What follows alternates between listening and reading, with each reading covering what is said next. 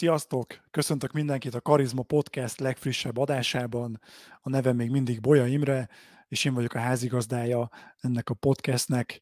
És mivel házigazda vagyok, ezért most ismét egy vendéget fogunk üdvözölni, aki egyébként hozzám hasonlóan a Budapesti Műszaki Egyetemen diplomázott, szintén mérnök informatikus szakon, viszont ő nem kezdett el dolgozni alkalmazottként rögtön az egyetem után, hanem szinte azonnal megalapította a saját cégét, mégpedig a konzulensével Gáspár Csabával együtt, DM Lab néven. És a DM Lab mára az elmúlt 15 évben Magyarország egyik vezető adatelemzéssel foglalkozó cégévé vált.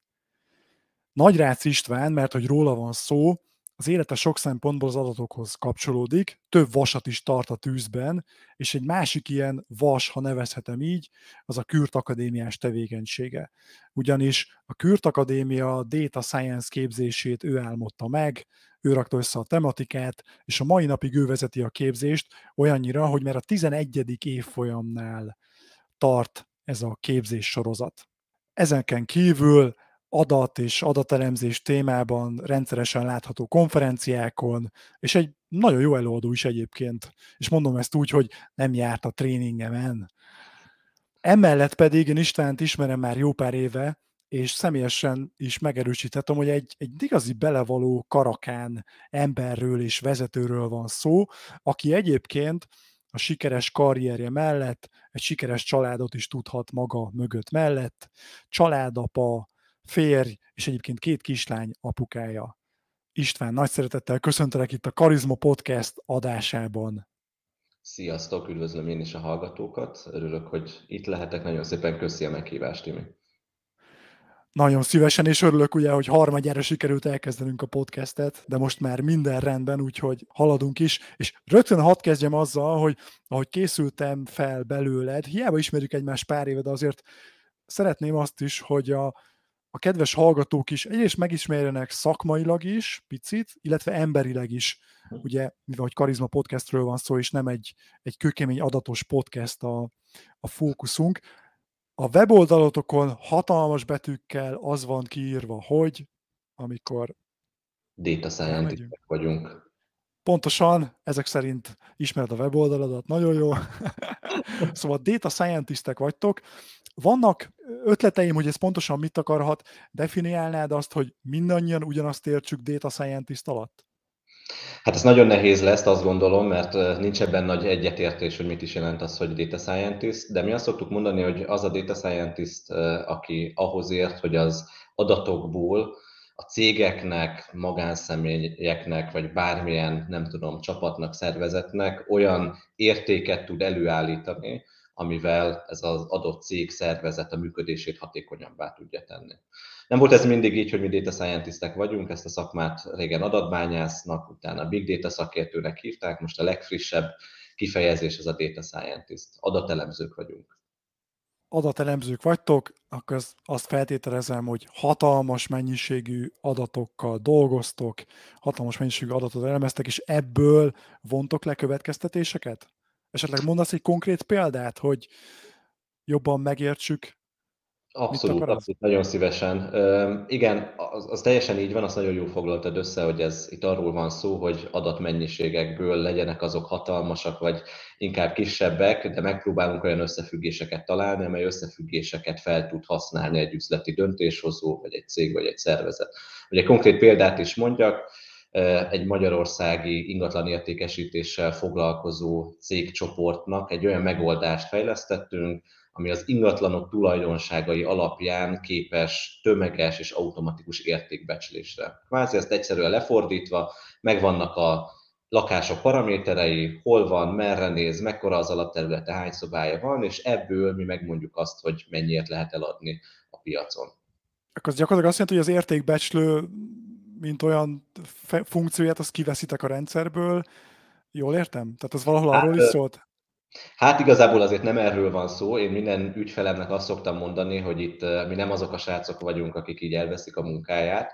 A legtöbb esetben azok a megoldások, amiket mi az adatokra alapozva építünk, az az emberi munkának egy jelentős részét tudja automatizálni. Egyébként azt a részét, amiről én azt gondolom, hogy unalmas és repetitív, Viszont ott van az a maradék 10-20 százalék, amihez nagyon is kell az a szakértői tudás, jelen esetben egy értékbecslői tudás, amivel meg lehet mondani egy adott ingatlannak az értékét. Szóval 80%-ban automatizálunk, és a maradék 20%-nyi időben pedig sokkal értelmesebb munkát csinálhatnak ezek az emberek.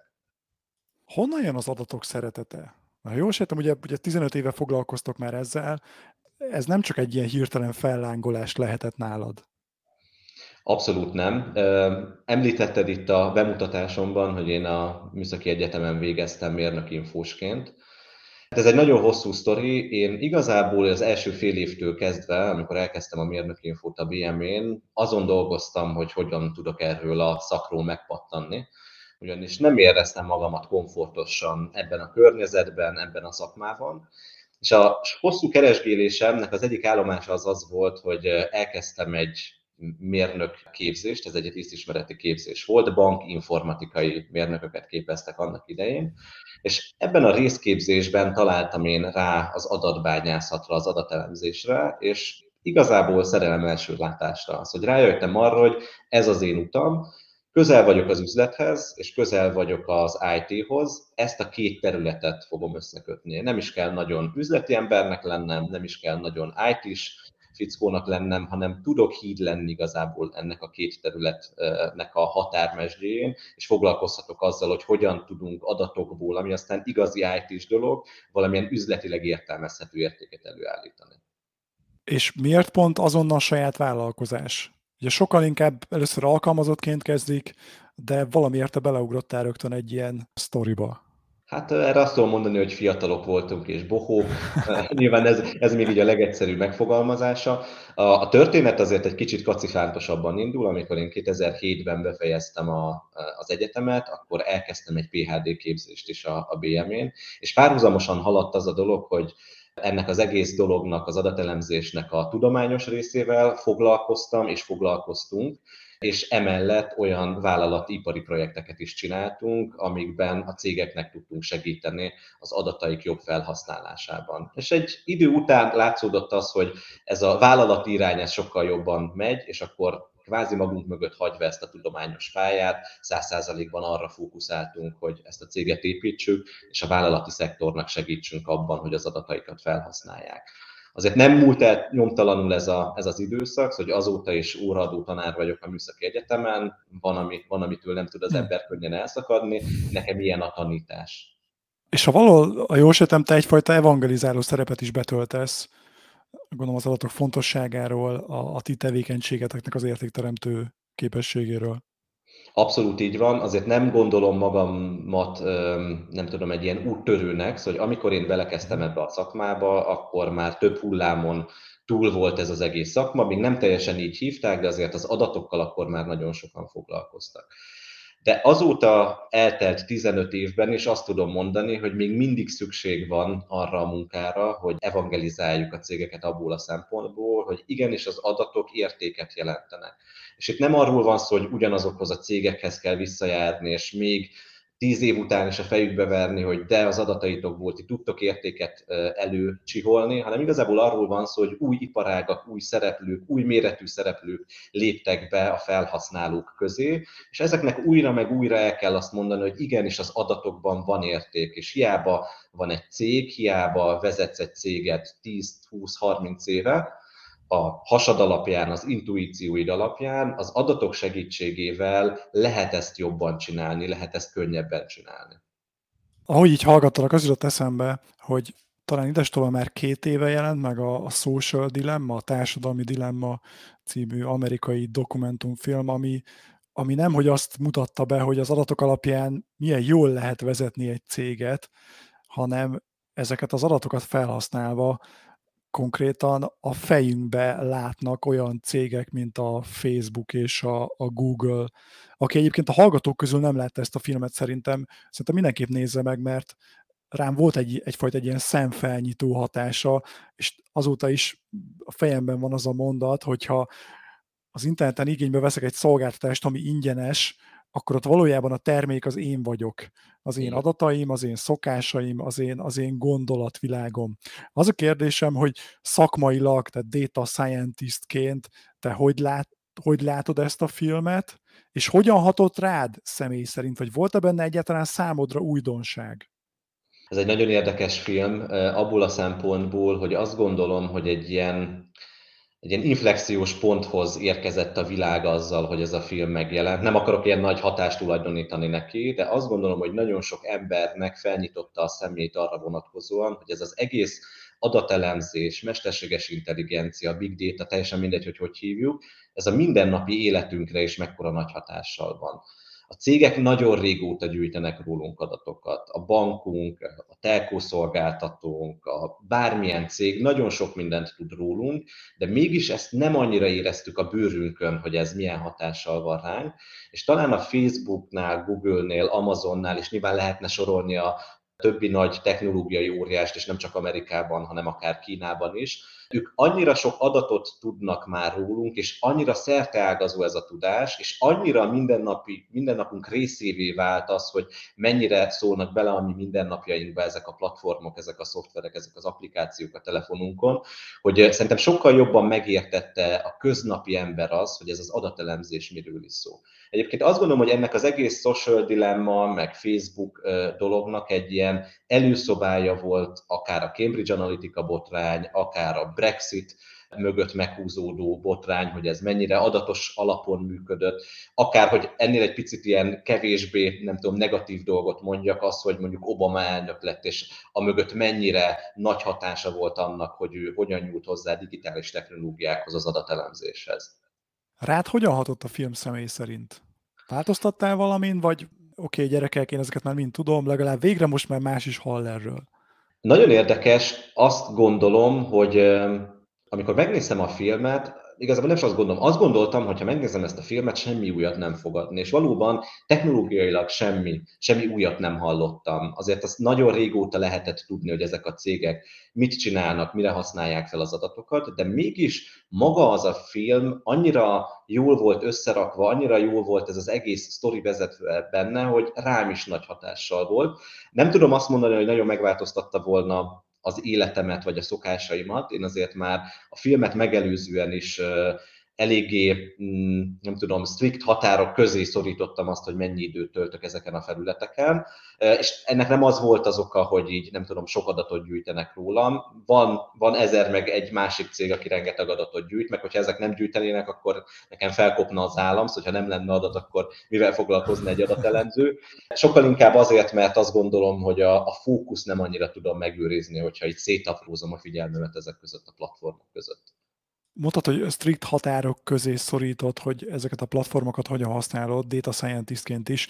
Tudnál adni a hallgatóknak néhány nagyon konkrét tippet, vagy ilyen life hacket, amiket te alkalmazol, hogy más is úgymond kordában tudja tartani azt, hogy, hogy mennyi mindent uh-huh. oszt meg magára, vagy mekkora digitális lábnyomot hagy, ugye valahol ez a kifejezés hasonlót jelent, ha jól tudom. Abszolút igen. A digitális lábnyom, ugye az a sok adatmennyiség, amit ott hagyunk a Facebooknál, a Google-nél, a igen. webes jelenlétünkkel. És hogy milyen tanácsot tudok adni? Hát én réges-régen úgy kezdtem a napomat, hogy a vezető hírportálokat átpörgettem, és így minden érdekes cikket megnyitottam, hogy ezeket uh-huh. majd a nap folyamán el fogom olvasni. És egy ponton rájöttem arra, hogy igazából az én életemhez semmit nem tesz az hozzá, hogy a híreket olvasom, úgyhogy immáron azt hiszem, hogy ötödik éve semmilyen hírt nem fogyasztok. Nem vagyok fönn egyik magyar, sem külföldi hírportálokon. Hogyha a világ eseményeire vagyok kíváncsi, akkor olyan forrásokat keresek és olyan forrásokat használok, amik sokkal ritkábban, de sokkal mélyebben próbálják meg a trendeket és az eseményeket így kontextusba helyezni. Hogy egyrészt nem nagyon fogyasztok híreket, ennek nyilván vannak előnyei, vannak hátrányai is, hogy a legfrissebb botrányok és nem tudom, a legfrissebb eseményeket, azokat én mindig azért csak így napokkal később tudom meg. Leginkább valakitől hallani. A másik pedig, hogy hogyan használom a social médiát. Én tipikusan a social médiát arra használom, hogy a cégünk, a DM Lab, az jelen van ezeken a platformokon, mert a felhasználóink, az ügyfeleinknek egy jelentős részét ezeken a platformokon tudjuk elérni, és igazából céges oldalról tekintek rá ezekre, ezekre a platformokra, hogy valami konkrétat is mondjak, de ezt nagyon sokan tudják rólam, főleg az ismerőseim, hogy a Facebookot én úgy használom, hogy az összes ismerősöm, bocsi, mi ez rád is igaz, de unfollow-ba van rakva, hogy nem követek senkit, szóval nem látom az eseményeket, nem látom a szülinapi képeket, nem látom a kiszticás videókat, semmit nem látok, egy-két külföldi hírportál van szabadon hagyva, nyilván azért, mert őket fogyasztom, és azokat a híreket szeretem látni, és ezen kívül a Facebookon én annyi időt töltök, hogy néhány zárt szakmai csoportban részt veszek, azért ez is ilyen mondjuk heti, mondjuk egy órában maximalizálható, és nyilván a céges vonalról a cégünknek a Facebook oldalát, LinkedIn oldalát, azt pedig uh-huh. azért ha megnézem, körülbelül ilyen heti rendszerességgel, hogy ott mi történik. És ebben az is benne van, hogy nem szeretnéd, hogy túl sokat tudjon rólad a Facebook?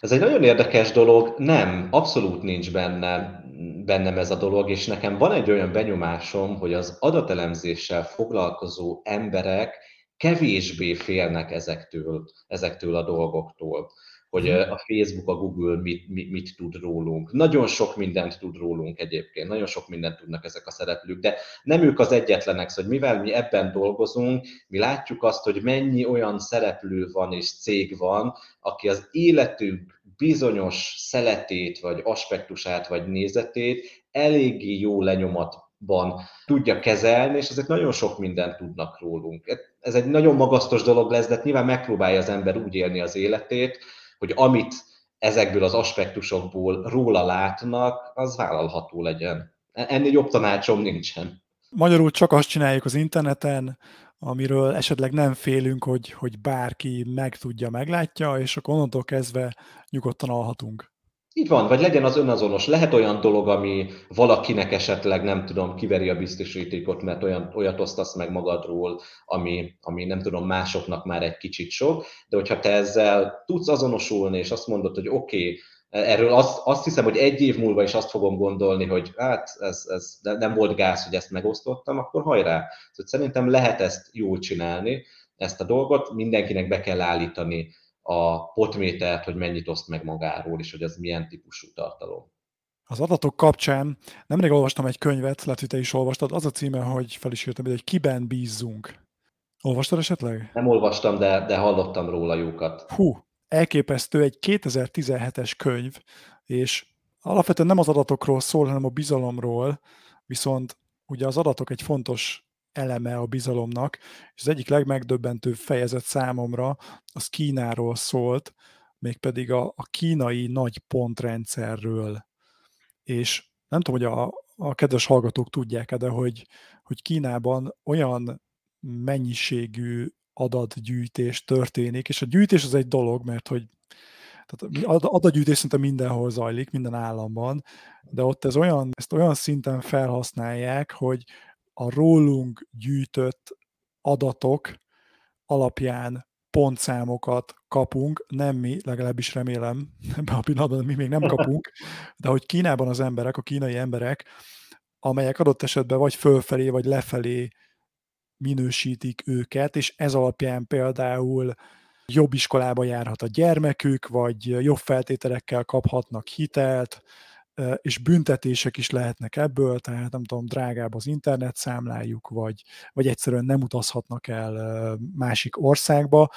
Szóval számomra valahogy az volt a benyomásom, hogy olvastam a, a könyvbe ezt a fejezetet, hogy persze szép dolog az alatelemzés, és nagyon sok mindent lehet tudni, de nekem már ugye 84-es Orwelli emlékképek ugrottak be, idézőjelben emlékképek, mm. vagyis az adatokat egy ilyen Big Brother effektben a társadalom ellen is lehet fordítani, megmagyarázva azt, hogy ez amúgy nektek lesz jó, és egyébként biztos vagyok benne, hogy van ennek előnye. Tehát le is írta a szerző, hogy például a pontrendszer miatt a, a bűnözés kimutathatóan visszaszorult, mert ha valaki úgymond rossz fát tesz a tűzre, kis túlzás az egész életét megpecsétel, és ő nem csak a saját életét, hanem a gyermekei életét is. Azt uh-huh. akarom kérdezni, hogy te foglalkoztál esetleg ezzel a kínai pontrendszerrel, tanulmányoztad, de és te szakmailag, sőt, akár morálisan is, hogy látod ezt? Hát ez egy nagyon érdekes kérdés. Én nagyon mm, sokat szoktam erről olvasni, gondolkodni, beszélgetni szakmabeliekkel és a szakmán kívül is, és azért egy picit így tágítanám ezt a, ezt a perspektívát. Azt szoktam mondani, hogy az, hogy hogyan kezeljük az adatokat, és hogyan használjuk fel, ebben három nagy társadalmi lehetőség van, vagy három társadalmi hozzáállás van az adatok kezeléséhez.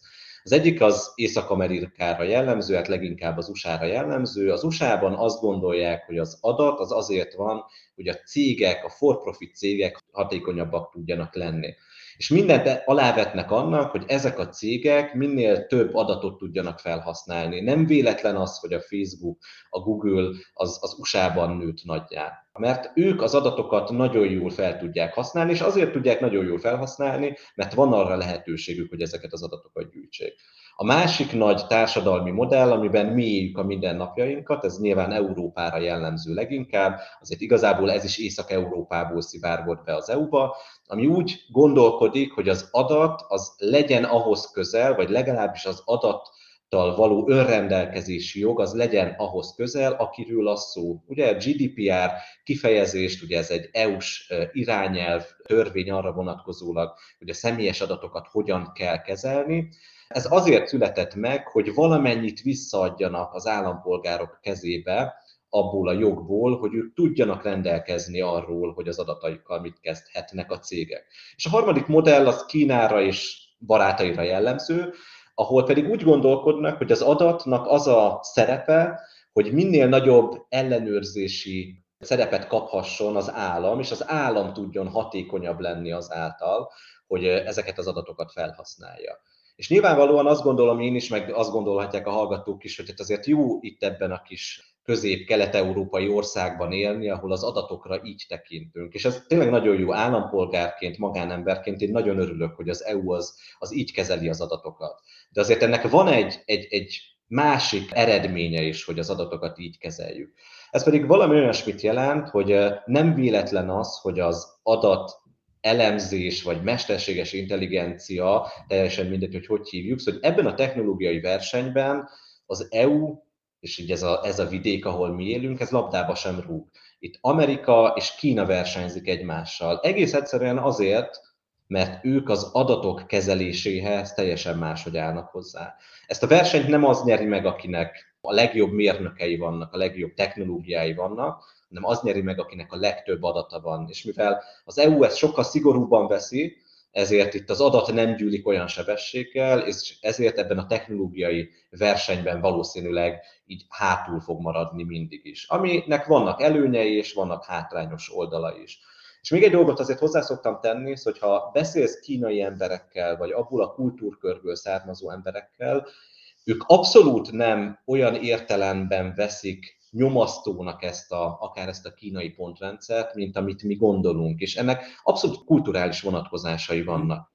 Kínában egy átlagpolgár az sokkal inkább úgy van szocializálva, hogy azt gondolja, hogy az a természetes dolog, hogy fölötte társadalmilag van egy szent és sérthetetlen entitás. Ez régen a kínai császár volt, most pedig nyilván a kínai állampárt, de emiatt egy kínai ember az nem annyira drasztikusnak érzi ezt a dolgot, hogy van ez a pontrendszer, mint amennyire mi Európában, és nyilván nagyon jól hoztad fel ezt a párhuzamot, Orwelli disztópiáról beszélnénk, hogyha ilyet, ilyet bevezetnének. És azért azt is hozzáteszem, amit te is említettél, hogy azért ne legyenek kétségeink, szóval, hogy ilyen típusú adatokat minden állam gyűjt az állampolgárairól mind Amerika, mind az európai térségben. Az, hogy ennek a feldolgozása milyen szinten van, nyilván ebben vannak különbségek, azt gondolom az országok között, meg abban is, hogy etikailag ehhez hogyan állunk hozzá, hogy ezekből az adatokból mit érdemes és mit nem érdemes előállítani. Személy szerint egyébként te látsz arra esélyt, hogy, hogy akár 10-15 év múlva Európában is a kínai modell sokkal inkább beszivárogjon? Semmiképpen, szóval ilyen rövid távon én nem gondolom, hogy, hogy Európában ez a ez a, ez a világnézet, vagy az adatokhoz való hozzáállás, ez, ez, ez ilyen gyökeresen meg tudna változni. És azért is gondolom mindezt, mert hogyha valaki nyomon követi ezeket a folyamatokat, akkor például azt láthatja, hogy Amerika is elkezdett inkább az EU felé közelíteni ebben a kérdésben, és nem, nem mondjuk a kínai modell felé eh, erősödni, nyilván elfogadva azt, hogy ezzel lehet, hogy valamilyen szempontból hátrányba kerülhet, de azt gondolom, hogy így az EU-n kívül, ha Amerika is ebbe az irányba tesz lépéseket, akkor az EU-nak sem lesz igazából egy külső nyomás, hogy ezen változtasson, és ráadásul a mi életünkben, és akkor itt a mi alatt már azt is gondolom, hogy ráadásul itt a, nem tudom, a, keleti, a volt keleti blokk országaiban az, hogy megfigyeljük az embereket, és hogy ebből milyen információkat nyerünk ki a állampolgárokra vonatkozóan, ez még nagyon-nagyon bennünk van. Hiába, hogy nem éltünk már, vagy csak nagyon keveset éltünk ebben az időszakban, de annyira a mindennapjaink és a múltunk része, hogy én, én nagyon meg, meg lennék lepve, hogyha itt mondjuk egy emberöltőn belül itt ez nagyot fordulna. Uh-huh. Tehát akkor jó eséllyel a, a telefonunkon nem fut a Pegasus, hogyha most ilyen hát ez egy, ez egy másik kérdés. Ez egy másik kérdés, hogy fut-e a Pegasus a, a telefonunkon? Hát lehet, hogy fut, lehet, hogy nem. Gondoljuk azt, hogy nem fut rajta. Jó, igen, ez így nyugodtabban alszunk ezáltal. Abszolút. Amúgy meg nincs mit titkolnunk, ezt ugye megbeszéltük, hogy arra figyeljünk, hogy önazonos életet éljünk. Az ugrott még be, hogy ha már adatok, a munkádon kívül azért a magánéletedben is szerepet játszanak az adatok, és velem megosztottál pár év ezelőtt egy történetet, amihez kulcsonak a Dante Labs-et dobnám be. Uh-huh. Mesélsz nekünk erről, hogy mi ez a cég, mit csinál, miért érdekelt ez téged, mit nyertél ezáltal, mert szerintem ez is egy olyan ilyen forró terület, ami be fog épülni a mindennapjainkba. Sokkal inkább elérhető lesz, kedvező báron fogunk ilyen irányú adatokkal is dolgozni majd. Abszolút, nagyon szívesen beszélek. Hát igen, azt gondolom, hogy az adatelemző az otthon is adatelemző, szóval, hogy otthon is megpróbál adatokat gyűjteni, és ez alapján következtetéseket levonni, vagy legalábbis így a, az életét valamelyest így élni. Rám azért több több szeletében is az életemben ez jellemző, hogy adatokat gyűjtök, és ez alapján próbálom a döntéseket meghozni. És igazából volt egy olyan kérdés az életemben, ami így az agyam hátsó részében nagyon sokat foglalkoztatott, és ahhoz a, ez ahhoz a személyes sztorihoz kapcsolódik, hogy nekem a négy nagyszülőmből minden négy rákos megbetegedésben hunyt el és az édesanyámat is ennek a betegségnek a következményeként veszítettem el. És mindig is érdekelt az a dolog, hogy oké, okay, ha ilyen sokan voltak a családomban az egyenesági felmenőim között ebben a betegségben érintettek, akkor ez engem érinthet-e, örökölhető ez a hajlam. És nagyon sokat gondolkodtam ezen a kérdésen, és nyilván elkezdtem keresgélni a, a, a neten, és rátaláltam olyan szolgáltatásokra, amik, és ilyen ez az általad is említett Dante Labs, ami azt csinálja, hogy valamilyen mintából, vagy vér, vagy nyál mintából DNS szekvenálást csinál.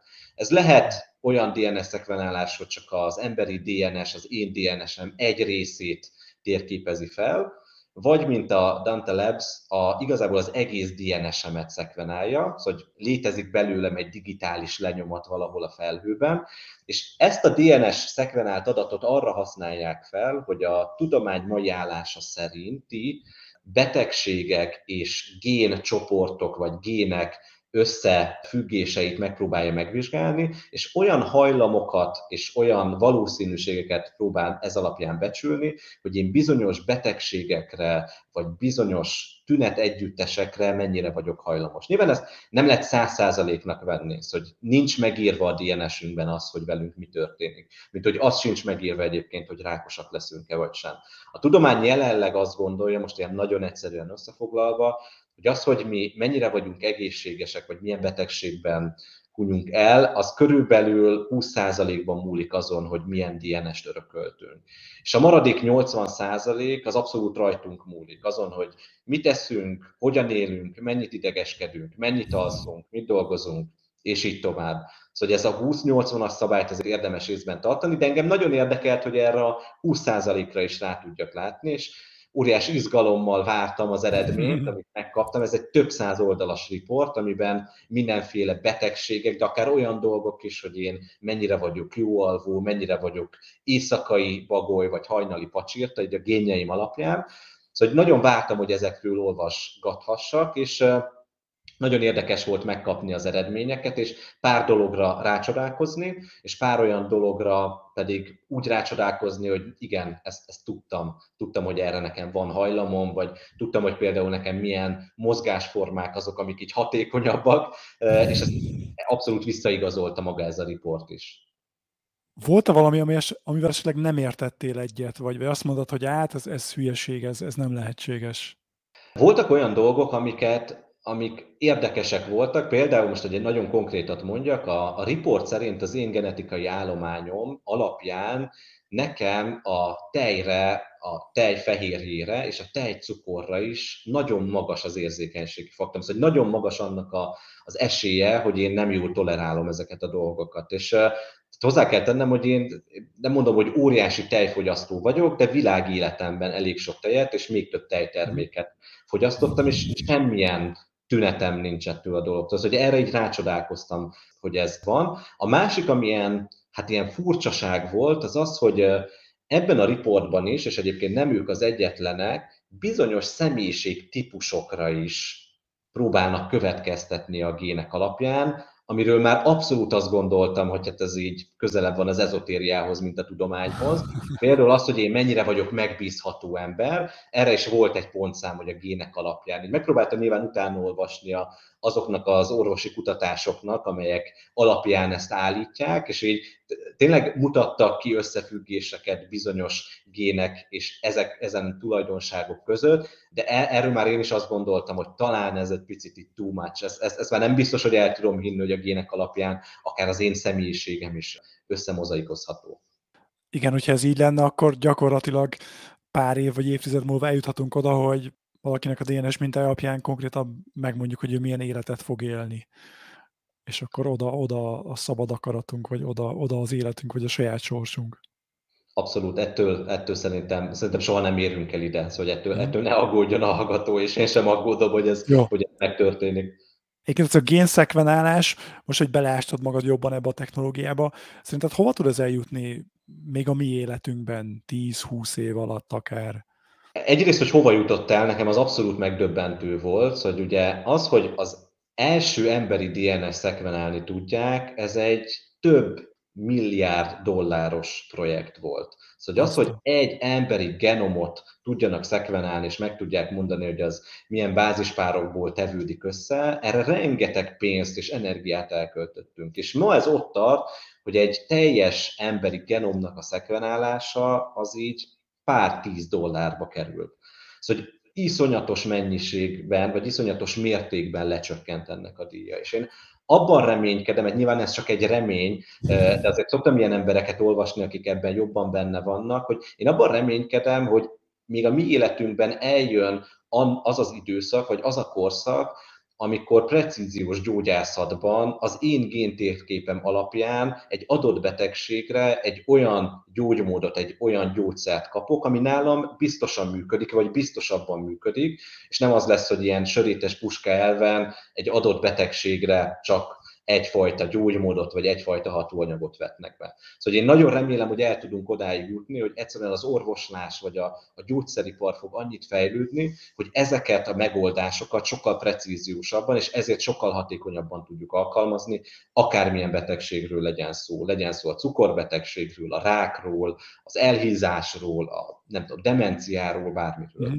Tehát akár ahogy a Facebook ugye csak a nekünk szóló, a mi profilunknak megfelelő reklámokat dobja föl, amelyek jó eséllyel érdekelnek minket, eljuthatunk oda is akár, hogy a mi betegségünknek megfelelő, kis túlzással egyénre szabott gyógyszert vagy kezelési módot kaphatjuk. Abszolút, abszolút. És akkor itt bele is tenném a bogarat az emberek fülébe, hogy ha valakit nyomaszt a social dilemma, mint Igen. film, hogy mit tud rólunk a Facebook, akkor gondolja el azt a jövőbeni gyógyszergyárat, akinek esetleg megvan az én géntérképemnek egy részlete, és ő, és ő tud rólam dolgokat. És egyébként ennek az etikai kérdésével nagyon régóta foglalkoznak az EU-n belül is, meg Amerikában is, hogy erre már inkább vannak válaszok erre a, erre a kérdésre, vagy erre a morális problémára, de hogy azért ezt a perspektívát itt mindenkinek a figyelmébe ajánlom. Szóval, hogyha a Facebook nagy és gonosz és sok adattal bír rólunk, akkor mondjuk a GNS, DNS-ünkből mennyi mindent lehet megmondani, akár a tudomány jelenlegi állása szerint is, nem hogyha még ehhez még hozzáadunk pár tíz évet.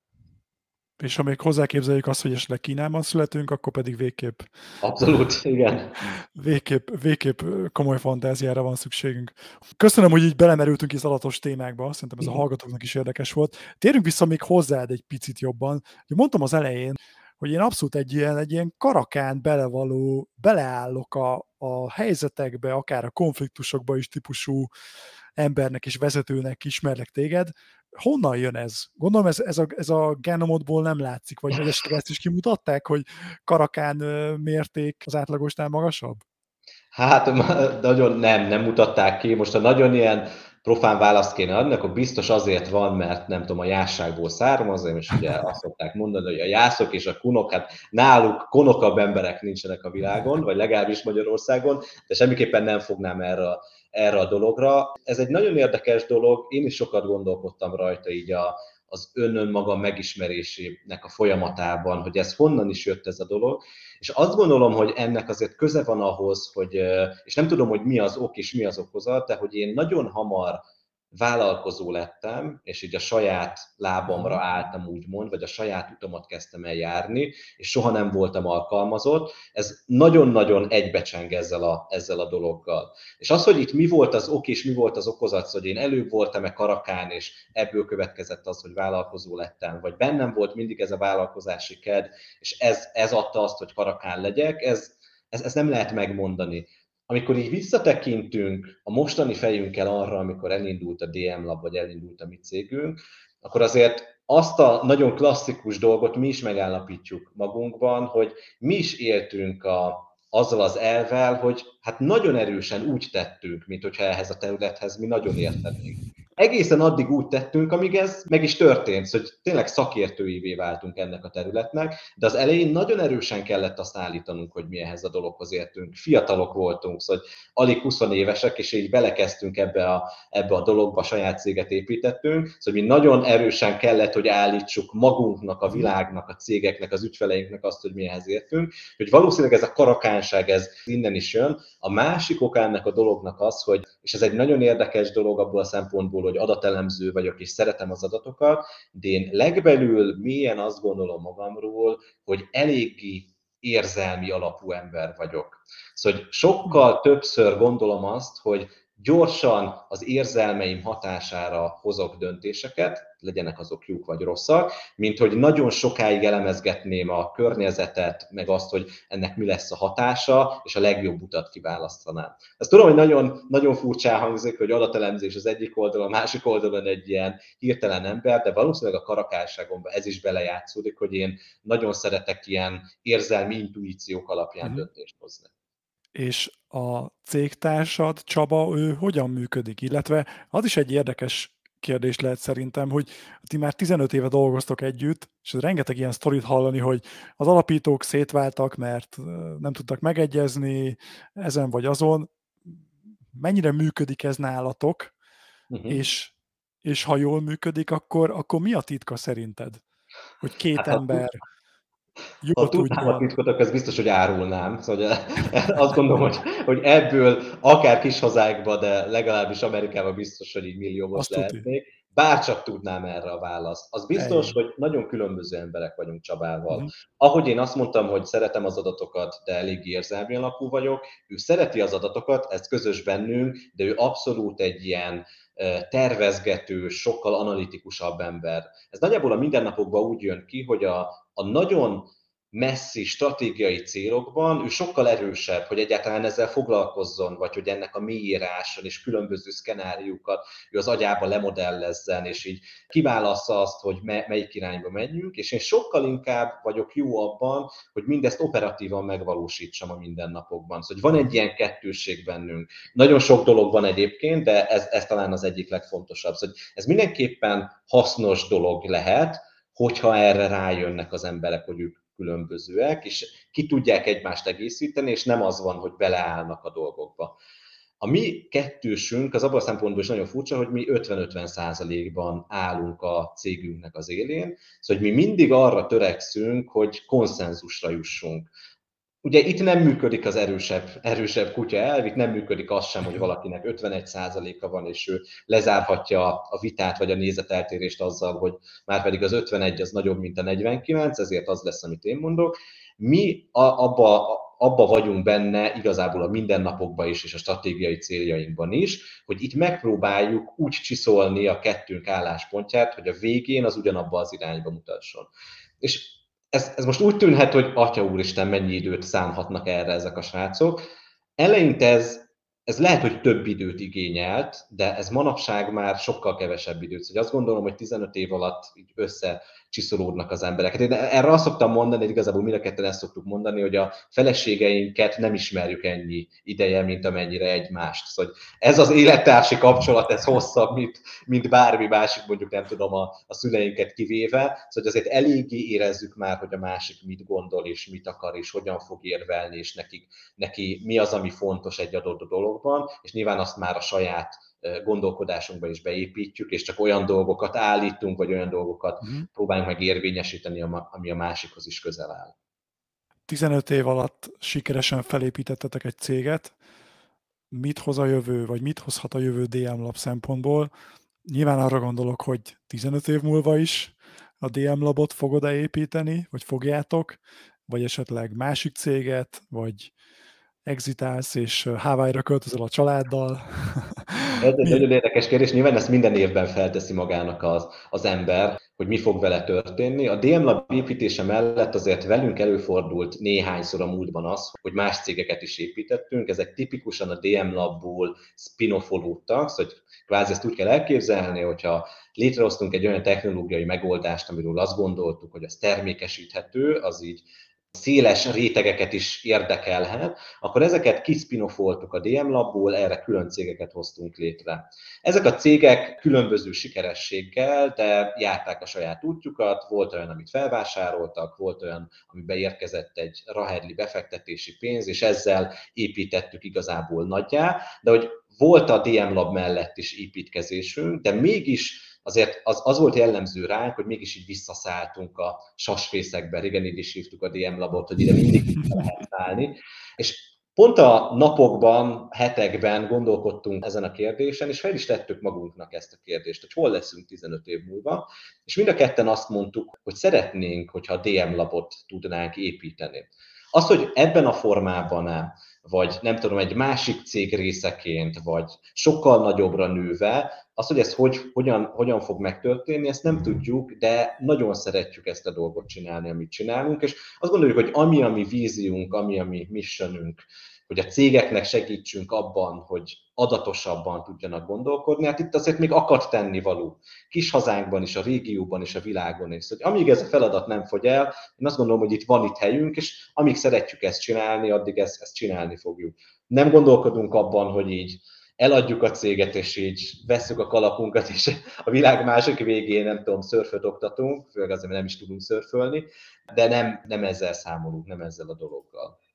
Szerintem egy nagyon kulcs gondolat, amit elmondtál abból az az, hogy amíg szeretjük ezt csinálni. És Abszolút. szerintem ezt a hallgatók is hazavihetik, hogy igazából a nap végén nem a, nem a pénz számít, nem a, nem a hírnév, hanem, hanem hogy szeressük azt, amit csinálunk, és ahogy elmondtad, neked is nagyon, nagyon fontos, hogy értéket tudjatok adni az ügyfeleiteknek, hogy ők ezáltal plusz bevételre, jobb döntésekre tudjanak jutni, addig ez tud működni. Abszolút. Ez annyira igaz, hogy nekünk a, a céges kultúránknak része egy olyan kifejezést, amit, a, amit mi kiterjesztett profitnak hívunk. Ez azt jelenti, hmm. hogy a DM Labban mi az egész csapat azért küzd, hogy ez a kiterjesztett profit minél nagyobb legyen. És ennek a kiterjesztett profitnak csak az egyik része az, hogy az árbevétele a cégnek nőjön. Másik része az valami olyasmi, hogy legyünk hatással az ügyfeleink életére, legyünk valami visszamérhető impaktal az ő életükre, és hát lehetőleg pozitív értelemben, szóval nekik változzon meg jó irányban az életük azáltal, hogy velünk dolgoznak. És egy másik fontos dolog ebben a kiterjesztett profitban az az, hogy olyan projekteket csináljunk, amiről azt gondoljuk, hogy a világot is előre mozdítja. Olyat semmiképpen ne csináljunk, ami hátraveti, szóval hogy nem tudom, ne segítsünk olyan cégeknek, akik, akikről azt gondoljuk, hogy ők valami olyasmi tevékenységet folytatnak, amikvel mi nem tudunk azonosulni, hanem olyan cégek mellé és olyan ügyek mellé álljunk be, amely cégek előre viszik, vagy amely ügyek előre viszik a világot. És nagyon fontos dolog itt a DM Labon belül az az, hogy mi igazából magunkra is ügyfélként tekintünk. Szóval azok az emberek, akik a DM Lab hmm. csapatában dolgoznak, ugyanúgy a DM Lab ügyfelei. És ebből a szempontból két fontos dolog van. Az egyik dolog az az, hogy a kiterjesztett profitunknak része az is, hogy az emberek és az ő családjuk, a közeli hozzátartozóik is úgy gondolják, hogy az egy jó dolog, hogy a DM labban dolgoznak. Erről folyamatosan kérdezzük őket, nyilván a, a, a céges eseményeken családtaggal együtt érkeznek az emberek, nálunk nyilvánvaló, hogy ez így történik, és ezért onnan is van egy képünk, és a, az ötödik dolog, és a második olyan dolog, ami így az emberekkel kapcsolatos, az pedig az, hogy olyan projektekkel foglalkozzunk, amelyekről mi azt gondoljuk, hogy érdekes és hozzánk tesz. A Démlap csapatára, hogyha egy mondatot kellene mondani, hogy mi jellemző ránk, az az, hogy nagyon szeretünk új dolgokat tanulni. Ebből a szempontból nagyon jó területen vagyunk, az adatelemzés az havonta tud annyi új tudást generálni, ami ellát minket elég, elég sok tanulnivalóval, de abszolút mi szeretünk olyan dolgokat csinálni, olyan projekteket felépíteni, amelyek után azt gondoljuk, hogy igen, most mi többek lettünk, ezáltal a projekt által, többek, mint a projekt előtt voltunk. Hú, ez nagyon szépen hangzott, és, és azért ezekbe a gondolatokba ezt valahogy érzem, hogy nem így hirtelen a fejedből pattantak ki, hanem ezekbe több évnyi, vagy akár ugye 15 évnyi kísérletezés, iránykeresés, útkeresés is benne lehet, és szerintem aki most hallgatja, dolgozzon akár alkalmazottként, akár vállalkozóként, cégvezetőként, szerintem tudott ebből meríteni. Úgyhogy István, köszönöm, hogy megosztottad ezeket a belső DM labos Nincs kulturális alapelveket. Közeledünk már a beszélgetésünk végéhez, és készültem még neked is, a többi vendéghez hasonlóan néhány villám kérdéssel. Jó, ezekre már nem fogok reagálni, kivéve, hogyha mégis reagálok. hanem tőled várok ilyen azonnali spontán, gyors válaszokat. Jó? Okay. Na, hát nyilván az egyik kedvenc kérdésem, ha azt mondom, hogy karizma, mi jut eszedbe? Tábortűz, és ez, ez, ez tudom, hogy nagyon, nagyon, nagyon furcsa lesz, és el is mondom, hogy ez tőled van ez a kép, ez tőled kölcsönöztem ezt a képet. És nekem a karizmáról, eh, ahogy említetted, elég sokat adok elő én is, ezért a karizmáról mindig valami olyasmi eszembe, hogy amikor én is előadok, és amikor másokat előadni hallok, akkor nekem az a legbelső vágyam, hogy valami olyasmi történjen, mint amikor ülünk a tűz körül, és sztorikat hallgatunk egymástól. Szóval nem a tudásátadás, nem a tudás ilyen nagyon nyers megszerzése, hanem az, hogy így jó együtt lenni, és jó hallgatni azokat a történeteket, amiket, amiket a másik mesél. Az az ember, aki erre képes, és aki ezáltal mondjuk még tudást is képes, vagy gondolatokat képes átadni, számomra az egy karizmatikus ember. Ezt magam is hasonlóan gondolom. Oké, okay, következő kérdésem. Mit jelent számodra a siker?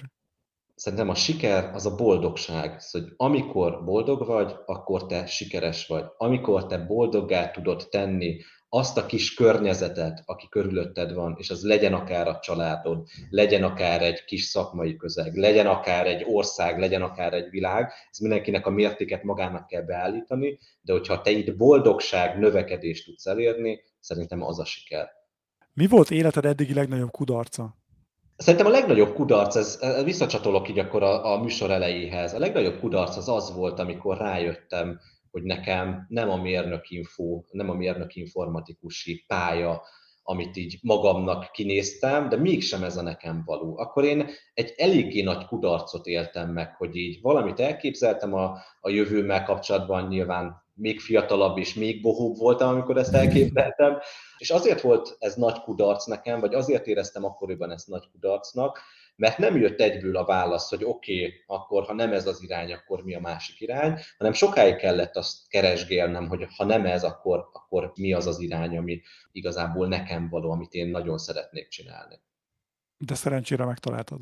Így van, azt gondolom, hogy igen.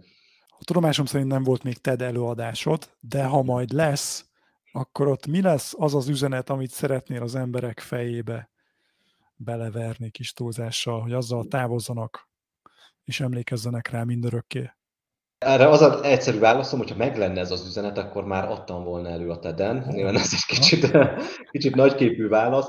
Azt gondolom, hogy valami az adatok környékén lévő üzenet mhm. lesz szinte biztos, mivel ez, ez, a, ez a mindennapjaim része, igazából ez az életem, nagyon sok szempontból ez én vagyok. Szóval ez az üzenet valószínűleg erről a tájékról fog adódni. Az, hogy pontosan mi lesz ez az üzenet, még, még valóban nem tudom most megmondani.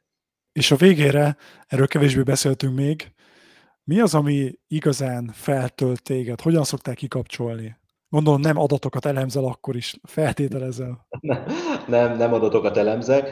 Ez egy érdekes dolog, és akkor megint egy ilyen személyes vonal, bár nagyon sokat adok elő, és egyébként nagyon tud tölteni engem ez a dolog, hogy sokat adok elő, sokat tanítok, de mégis én legbelül egy introvertált srác vagyok. És emiatt, mert introvertált vagyok, engem nagyon jól fel tud tölteni az, hogyha egyedül lehetek. Hogyha el tudok vonulni a természetben például, egyedül tudok sétálni az erdőben, fel tudok mászni egy hegyre, ha én ezt egyedül tudom csinálni, csak a saját gondolataimmal, ez, ez engem abszolút, abszolút feltölt. István, nagyon szépen köszönöm, hogy meséltél nekünk az adatokról, a munkádról, saját magadról. Van-e még esetleg valamilyen gondolat, ami benned van, ami mindenképp kikívánkozik? azt gondolom, hogy mindent érintettünk, nagyon a szakma mélységeibe is mentünk, és nagyon a lélek magasságaiba is fölemelkedtünk, szóval abszolút nem, nagyon szépen köszönöm a meghívást, meg nagyon köszönöm a beszélgetést, köszönöm a kérdéseket.